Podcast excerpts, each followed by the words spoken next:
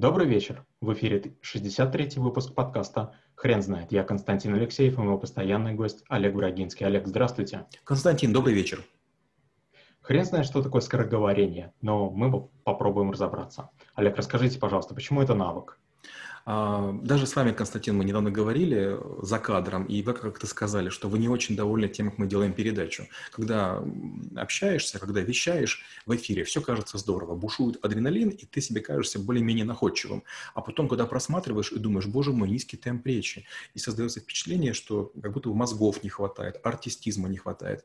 Скороговорение – это возможность излагать с такой скоростью, чтобы люди а, на, на другом конце экрана а, чувствовали некое напряжение интрига вот в чем. Говорящему кажется, что он говорит в два раза быстрее, а слушающему как будто бы он слышит в три раза медленнее. Разница в шесть раз. Поэтому если не тараторить со скоростью, ну хотя бы 110 слов в минуту, это уже просто становится невыносимо. Если мы говорим со скоростью 110, у нас можно слов в минуту, нас можно ускорить вдвое. Если мы говорим 180, нас очень сложно ускорить даже в полтора раза. И я горжусь, когда говорят, ребята, вас ускорить невозможно. Вот это и есть скороговорение.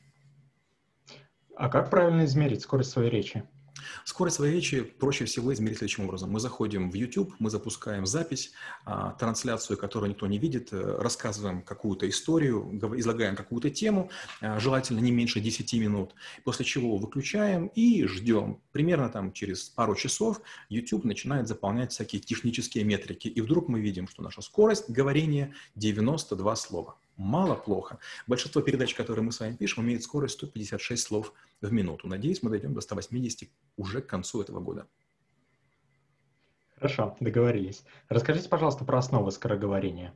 Ну, во-первых, большинство людей считают, что ничему учиться не нужно. И мы уже много раз говорили, что нужно учиться и ходить, и писать, и дышать, и голосом пользоваться, тембром, интонацией и, естественно, скоростью.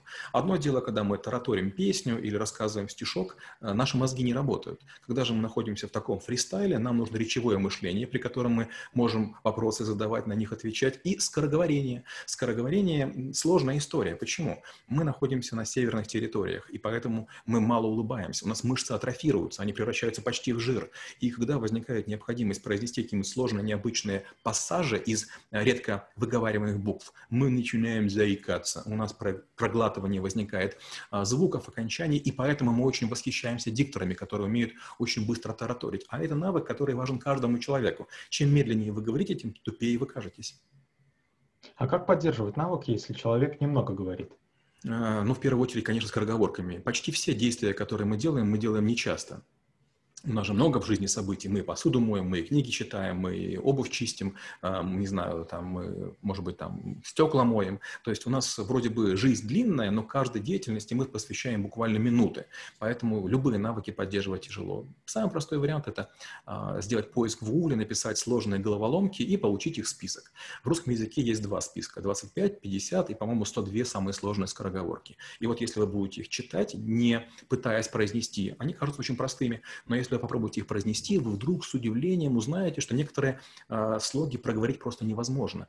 И вот это как раз и есть вот те скороговорки, в которых вы запинаетесь более одного раза, их необходимо выписывать и потом читать. Если уже вы более-менее с этим освоились, тогда берете лигурийскую скороговорку и пытаетесь ее четко, внятно, без ошибок рассказывать не более чем за минуту 50 секунд.